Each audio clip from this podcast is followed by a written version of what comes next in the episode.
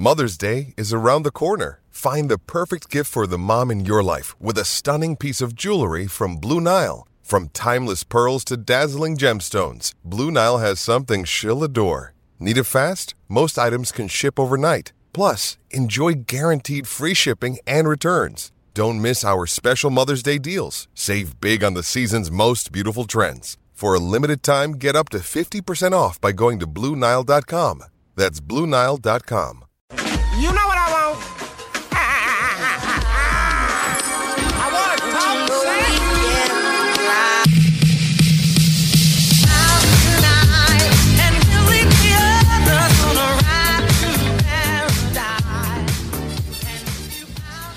Hey, that's uh that's pretty good.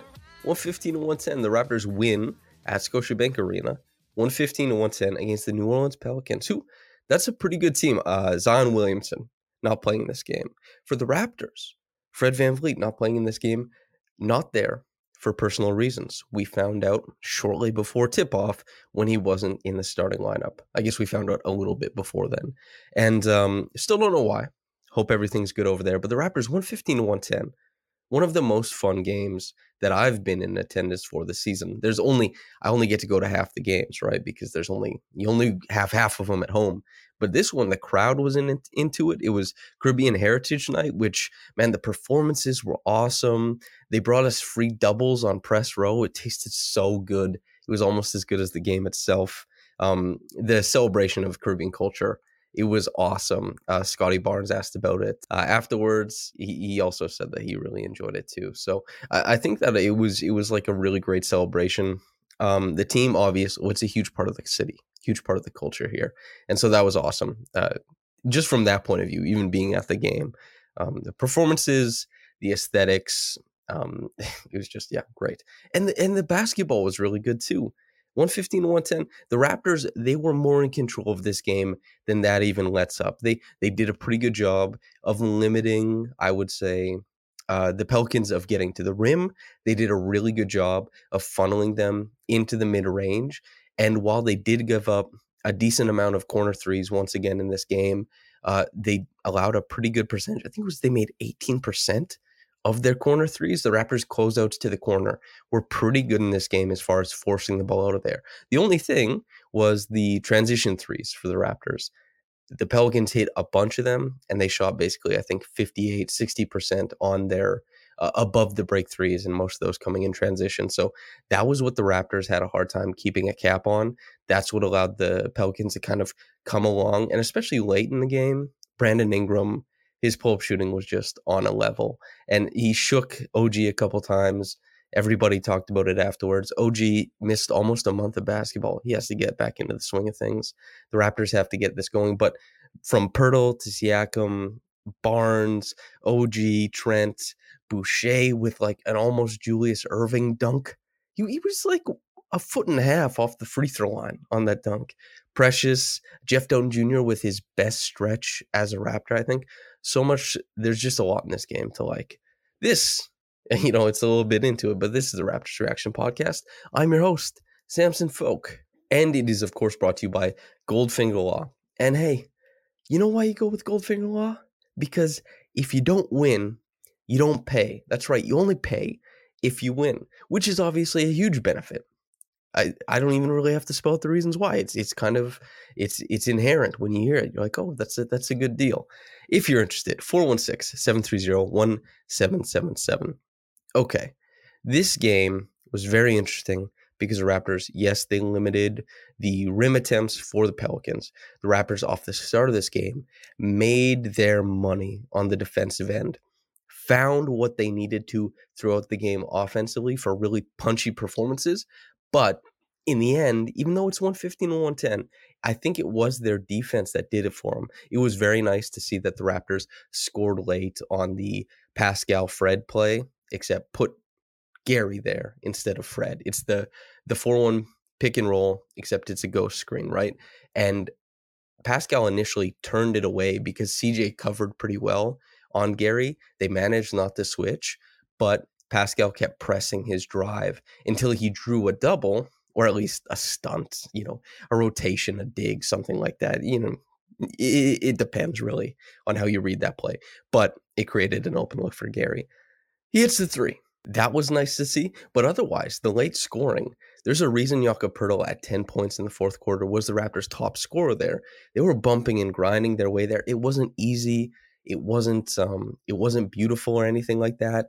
The Raptors' best offensive quarter, I think, was the third quarter, and they were obviously buoyed in that one with Pascal shooting five of five from the field, six of six from the free throw line, and 17 points in that quarter. I mean, it was awesome.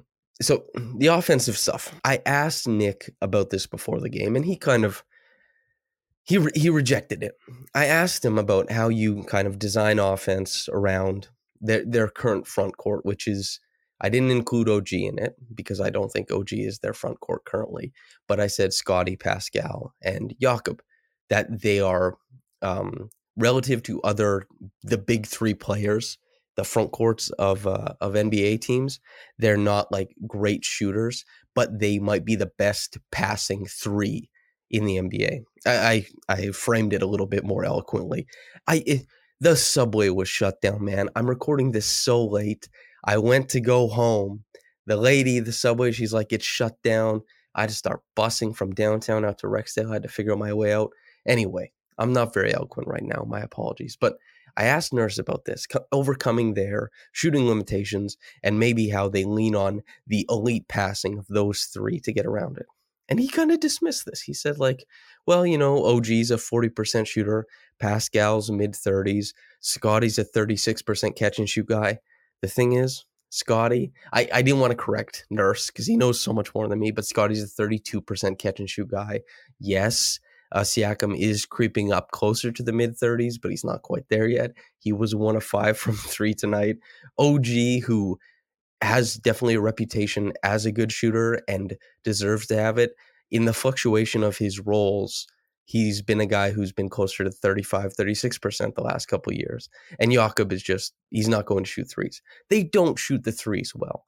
That came up tonight because, eh, like, of course it did. I mean, and e- even with Scottie shooting two of four, those were his first two makes of the game. The Raptors in this game, they went nine of 31 from downtown. This team is not shooting the ball well with this starting lineup.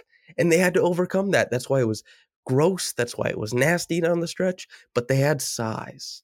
They had size. And Jakob, they um they they bring Nance out, the Pelicans, because they want to blitz Siakam on the pick and roll, make it more difficult for him. They did.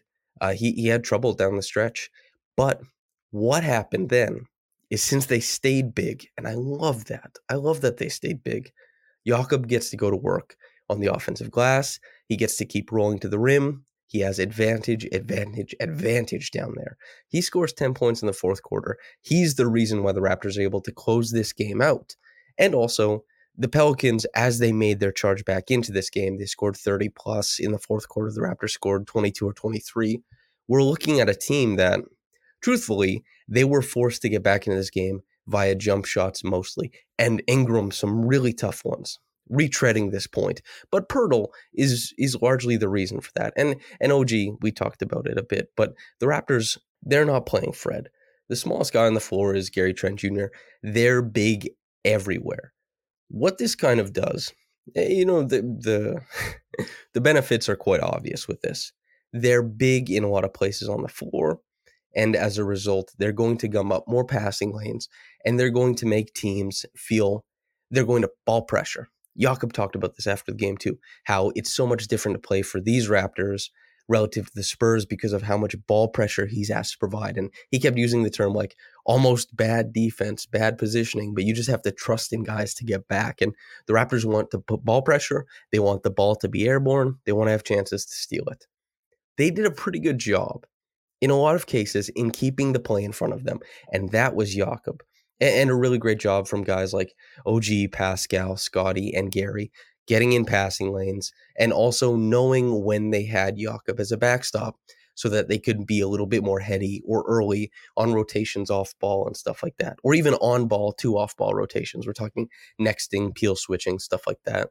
And the Raptors, defensively, they found a way, even though the shooting was really impressive by the Pelicans down the stretch. Um, but that offense, it did it did get a little bit nasty without Siakam's like absolute star turn um, in, in that third quarter. I mean, 17 points on 100% shooting from everywhere is obviously going to be a boon. And the Raptors, I mean, still, with that said, like the Raptors won that quarter 38 to 32, but they won the first two quarters 23 to 19 and 31 to 26. That was with defense. And and a really good job. This is a good time to bring up Boucher, Achiuwa, and Jeff Dowtin Jr. I think they were fantastic defensively. They didn't all end up in the pluses. I think Jeff Dowtin was a, a minus one, Precious a plus four, Chris Boucher a plus one. But you'll get nine and eight from Boucher, nine points, eight rebounds. Precious, six points, six rebounds. Jeff Dowtin Jr., five points, one board, three assists all these guys have signature plays from this game. Dowtin being able to turn the corner a little bit, creating like a nice ball reversal in the pick and roll to create a three. OG's only three of the night, I believe. Also, Jeff Dowtin hitting a corner three. El Jefe, more of that. That that will make your transition into a backup guard on this team a lot easier for you. I know he's in the gym working on it. Precious, the defense is obvious. I mean, the the ground coverage is there the ability to stick with guys really is there, and he helps out on the glass a ton. Boucher, you saw him flying all around the court tonight, and there's a reason he played the most minutes off the bench in this one. His energy was electric. That that sequence to end the third quarter, where it was the dunk from like what a foot and a half inside the free throw line, goes up after the game. He comes up to Amit Amit Mann and he points at him. He's like, "I got you," because apparently you know they they've been talking about getting some highlights up on the Yahoo Sports page, something like that. And um, it's a highlight, all right. The the NBA they posted about it. Everybody was posting about it. They're like, oh my god, he took off from where? It was absurd. It was it was incredible. And then the ball comes back down, and he blocks a three pointer. We go into the fourth quarter. Uh, he was he was just up and down the floor all night. He was really great. OG, if to focus in on him, the defense was really strong for the first the first however long of the game, especially the start of the game. I feel like at 32 minutes, that conditioning, he was starting to feel a little bit. He hasn't played in a month. Um, offensively, he, he struggled. The shot wasn't there, and this is a team that, as we talked about, is going to lean heavily on him for shots. He's not making his threes. He gets a charge on, you know, one of his drives to the rim. Teams are saying like, make the jumper, or we're going to camp out in the lane and wait for you to get an offensive foul. He has to diversify. This wasn't the game for him to diversify because he couldn't hit his shots. It was tough, but OG is undeniably very positive. He'll get back into the swing of things, and he still managed to be a positive in this game despite not having his best one. Um, I thought that was great. He had one. He had this one steal. It's just incredible well, actually, there was one play. Precious, I think, I think, man, was it Ingram he tracked back against and blocked him at the rim? They go up the other way. Uh, Boucher dumps it off to OG, huge dunk in transition. But OG was guarding a pin down. And this is the thing about being really strong in basketball is it's not just these rote possessions where it's like bang bang in the post. It's you're you feel strength everywhere. Everyone who's played basketball understand what it was like coming off of a screen when the person guarding you wasn't strong and how you could create that seal really easily. If you've played against somebody who was really strong, stronger than you, but also didn't sacrifice anything in terms of mobility, if you try to come off a screen, they're squeezing in there. They're changing your route and they're doing it legally, like legal defense. It's not it's not a foul. And OG comes off this pin down like it was meant for him. Like he was the guy who was supposed to be catching the ball. And he does, goes up the other end, bucket.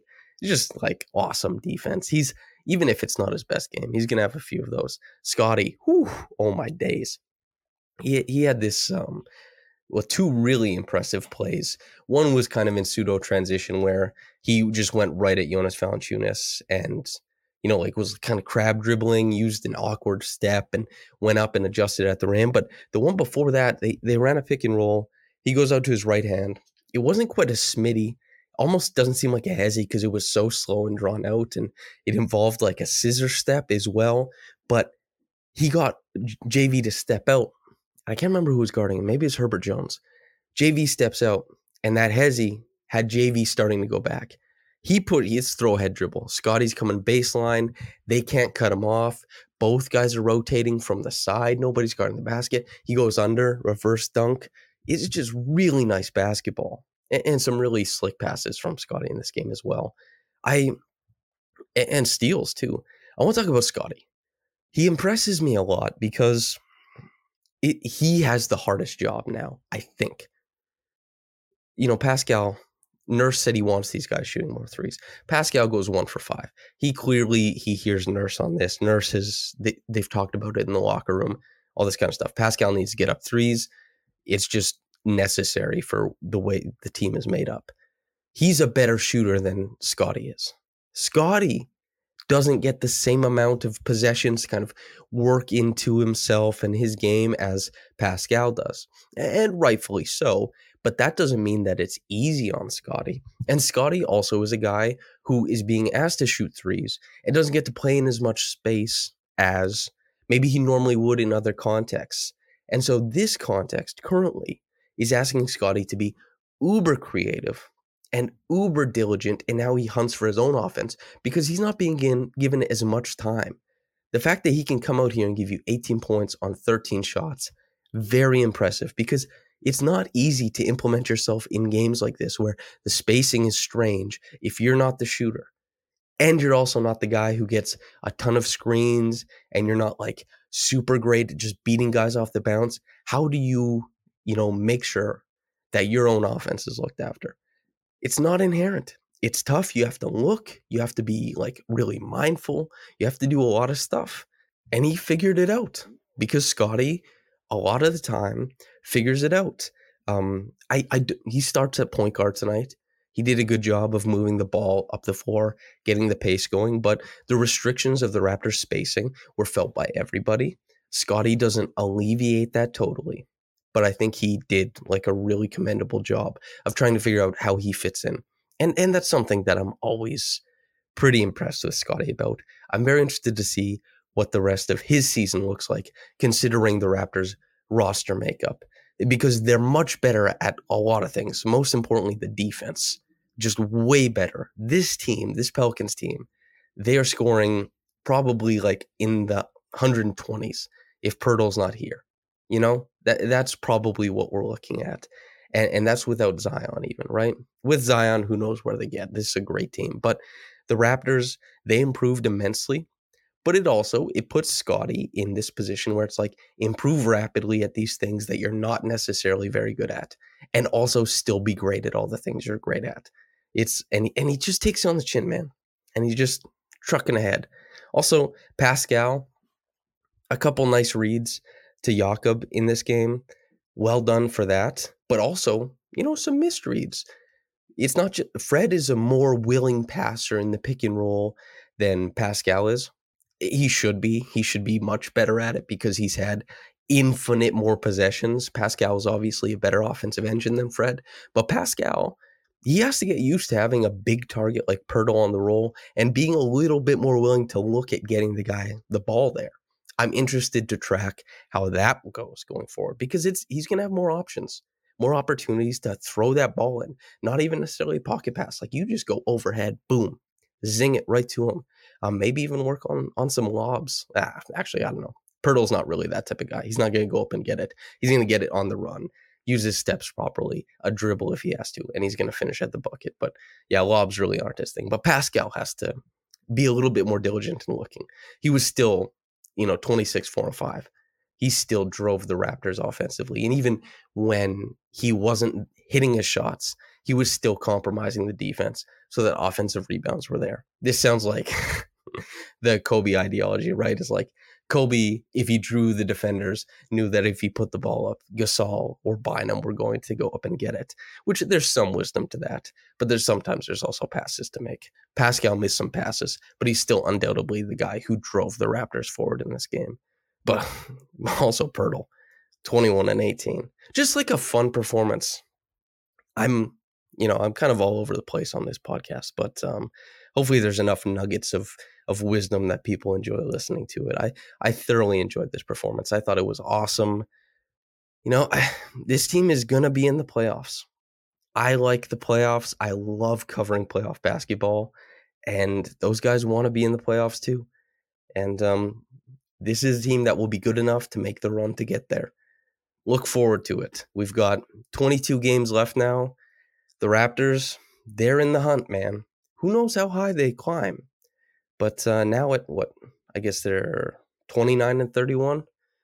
They um they have some ways to go. A ways to go. Brooklyn, New York, they're a decent chunk ahead. But the Raptors, I think, are definitely a better team than both of them now. Um, top quick reaction. Oh, Reggie Evans Award. That's Jakob. You give me 21 and 18. Just the 18, actually. You're getting Reggie Evans Award. He was he was an absolute factor on the boards. Massive. So that was great to see.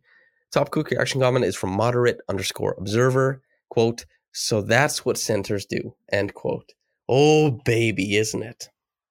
People who listen to this podcast, my or read my work, whichever, they will know I have been railing on about getting a center, about how this team needs that presence that the Raptors have been ignoring and maybe not ignoring. I, I got some pushback on this, and I will um, couch uh, some additional thing. The Raptors technically have been involved in talks about centers for some time. They didn't pull the trigger on anybody for a year and a half, and they went to war in the front court, undersized, with guys who were playing heavy minutes, getting banged around, and they couldn't defend the rim. And that completely fell apart this year. Completely. They managed to hold it up for about a three month stretch at the end of last season. From January to the end of the season, they were the fourth ranked defense. And they were meeting the ball really high on rotations. They were so quick in coverage and the gang rebounding and like just working together. But this team, they didn't have it for a full season back then. They they had a month of basketball last season where they were the worst defense in basketball for the same reasons that we saw them being a bad defense this season. And you don't have to worry about like that just unbelievable amount of effort coming out to make this defense tenable now because Poeltl completely changes the fabric of how you're able to defend. And also you see the massive impact he's able to have as an offensive rebounder and as a roller on offense. And there will be tons of games where he's really interesting as a playmaker and stuff like that. The Raptors got much better by getting a center and helping their guys out. Moderate observer, thank you for the moderate observation. Listener, uh, thank you for listening. If you're you're listening on YouTube, watching on YouTube, like the video. I see you like it, uh, subscribe to the channel. Uh, the most important one, subscribe to raptorsrepublic.com. If you want to read my work, Louis Zatzman's work, uh, that's the way to do it. Otherwise, you won't be able to read it. And I think my written work and Louis's written work is, is really great. It's worth it. Um, and if you're listening on the podcast channel, thanks for letting me chop it up with you. Truly, thank you. Um, let's enjoy the rest of the season. Thank you for listening and whether you got into this in the morning or at night. Have a blessed day and goodbye.